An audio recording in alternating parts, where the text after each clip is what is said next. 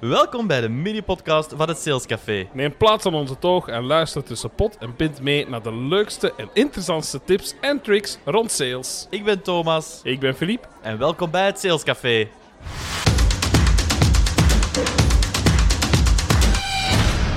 Welkom iedereen bij een nieuwe aflevering van het Sales Café.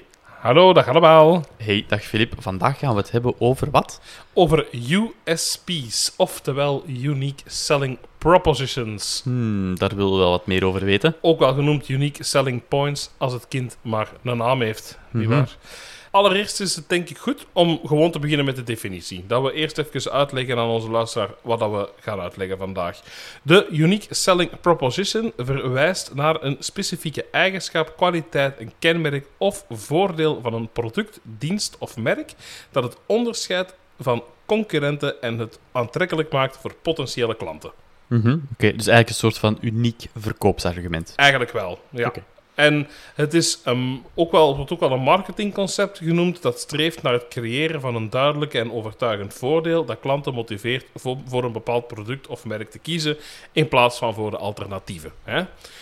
Dat is wel belangrijk, want dat gaan we ook meenemen in, doorheen de aflevering. Het moet iets uniek zijn. Hè? Alright. Oké. Allereerst, wat denk je dat ja, de belangrijkste eigenschappen zijn van een goede USP, Thomas?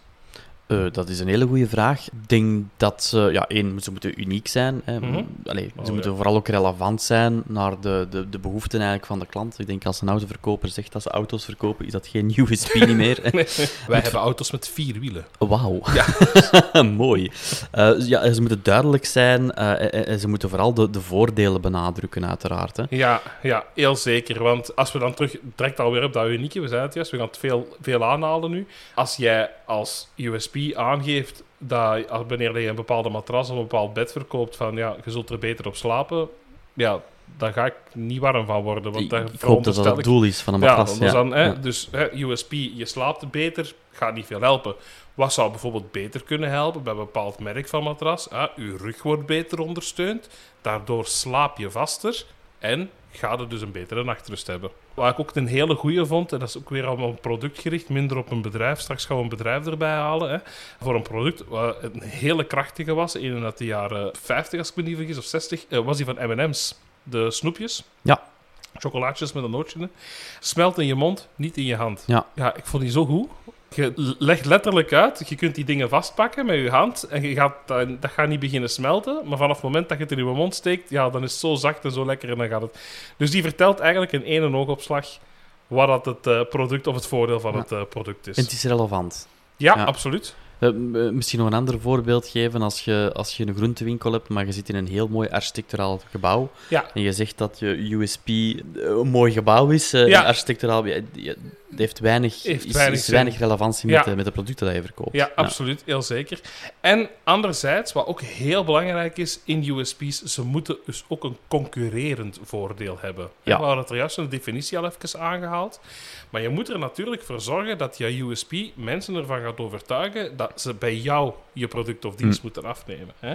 Een voorbeeld daarvan is dat als jij een bepaald product of een bepaalde toepassing hebt, ik zeg nu maar iets, ehm, je maakt tafels en je wil dat die tafels verkocht worden, dan kan je dat op twee manieren doen. Ofwel ga je tafels inkopen, dan ga je die terug verkopen. Ofwel probeert je om je tafels zelf te maken. En dan kun je werken met USP's als ja, vakmanschap uit eigen huis. Het feit dat wij zelf produceren zorgt ervoor dat wij een schakel uit de hele keten halen, waardoor dat we het zo goedkoper kunnen aanbieden, enzovoort enzovoort. Dus op die manier kun je ook een concurrerend voordeel maken. Ik denk dat we het er net ook nog voor de aflevering eventjes onder elkaar hebben Mhm. aangehaald.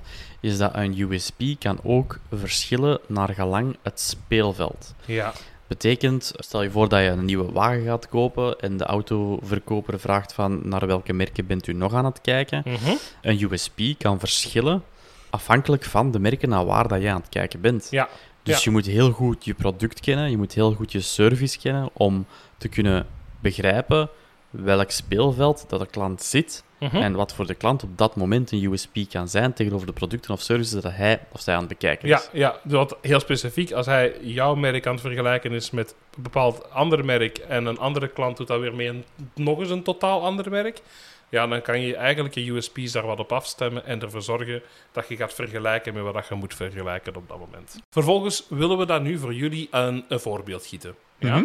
We willen kijken van wat zou je kunnen doen als je nu een nieuwe zaak gaat opstarten of je hebt een bestaande zaak en je wilt die vernieuwen, je zoekt naar nieuwe manieren om klanten te werven, hoe dat je dat zou kunnen doen. En we hebben daarvoor voor jullie het eh, idee uitbedacht van het openen van een nieuwe koffiebar. Ah, een koffie. Ja, wij houden, wij houden wel van koffie, hè? Sloten, sloten.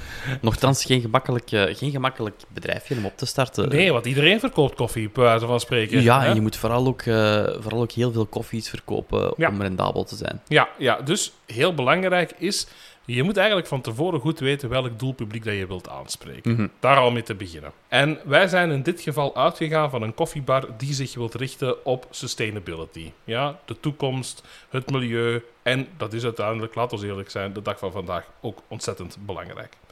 Nu, wat zou je dan kunnen doen om goede USP's te beschrijven in die richting? Wat zouden voorbeelden kunnen zijn? Wij werken met een duurzame inrichting van onze koffiebar. Wij werken met lokale geproduceerde ingrediënten. We werken met een milieubewuste verpakking. En tot slot, wij organiseren evenementen die gericht zijn op de gemeenschap. Mhm. Cool.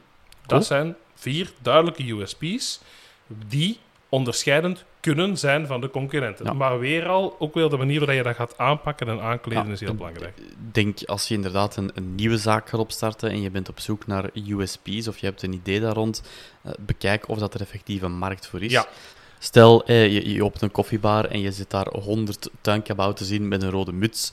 Ja, is daar een publiek voor? Gaat daar Ja. iemand naar komen kijken en dan een koffie drinken en daarnaar kijken? Klinkt als een heel raar concept. Ja, Ja. dus je moet echt wel zien dat je een, een, allee, een unique selling point is, hebt of creëert waar dat een markt voor is. Mhm, absoluut. En wat ik ook heel belangrijk vind, en dat is iets wat je toch bij sommige bedrijven alles tegenkomt, mensen voeren hun USP's ook niet uit.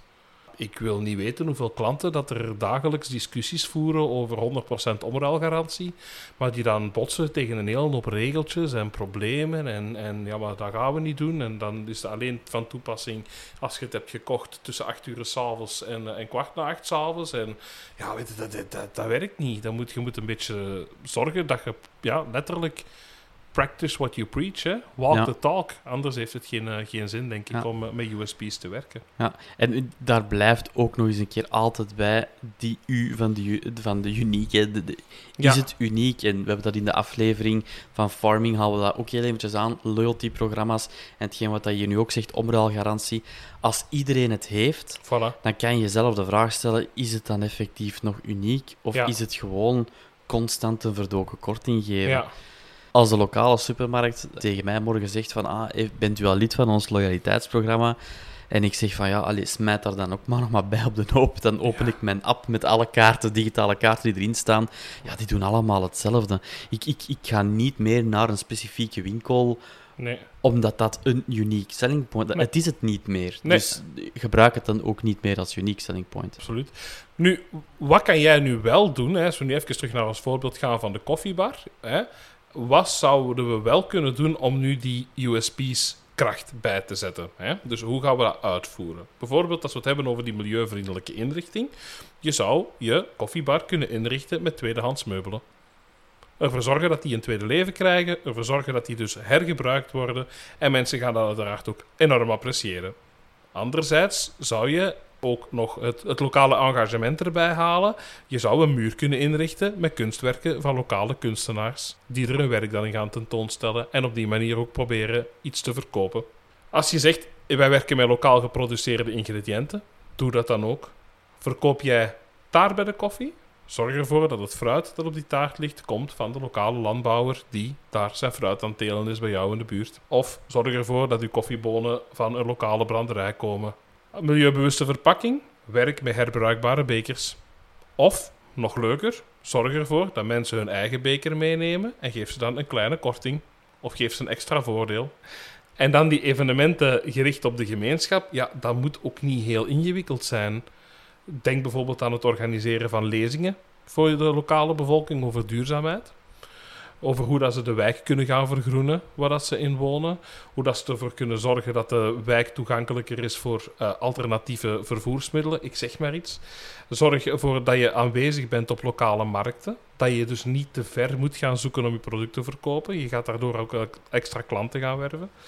Of als je het dus een beetje spectaculairder wil, zorg voor een open stage bij lokale artiesten nieuwe artiesten die van de lokale kunstacademie afkomen en die daar hun nummertjes komen brengen. Of weet ik veel. Er zijn honderdduizenden voorbeelden, volgens mij. Ja, het is, het is een heel uitgebreid voor, uh, voorbeeld dat we nu hebben.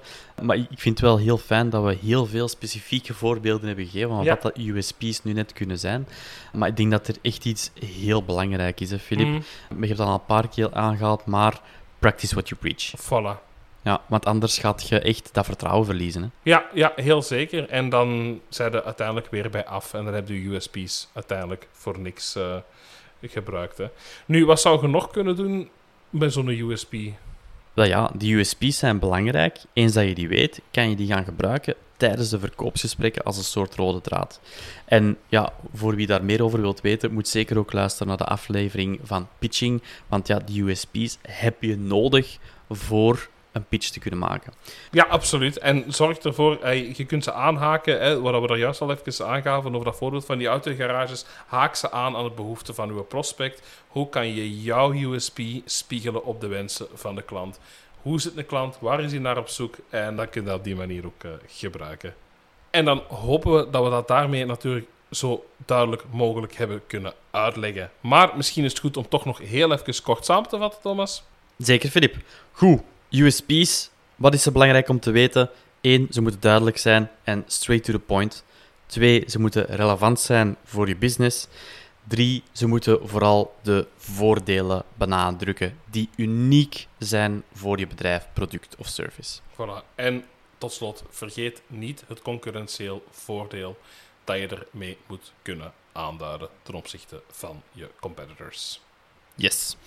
En eindigen doen we vandaag met een quote van Rosser Reeves. Een invloedrijke Amerikaanse reclame-executive die de vader is van het begrip USP's. Leuk weet je, voor de mensen die houden van de betere quiz. Mhm.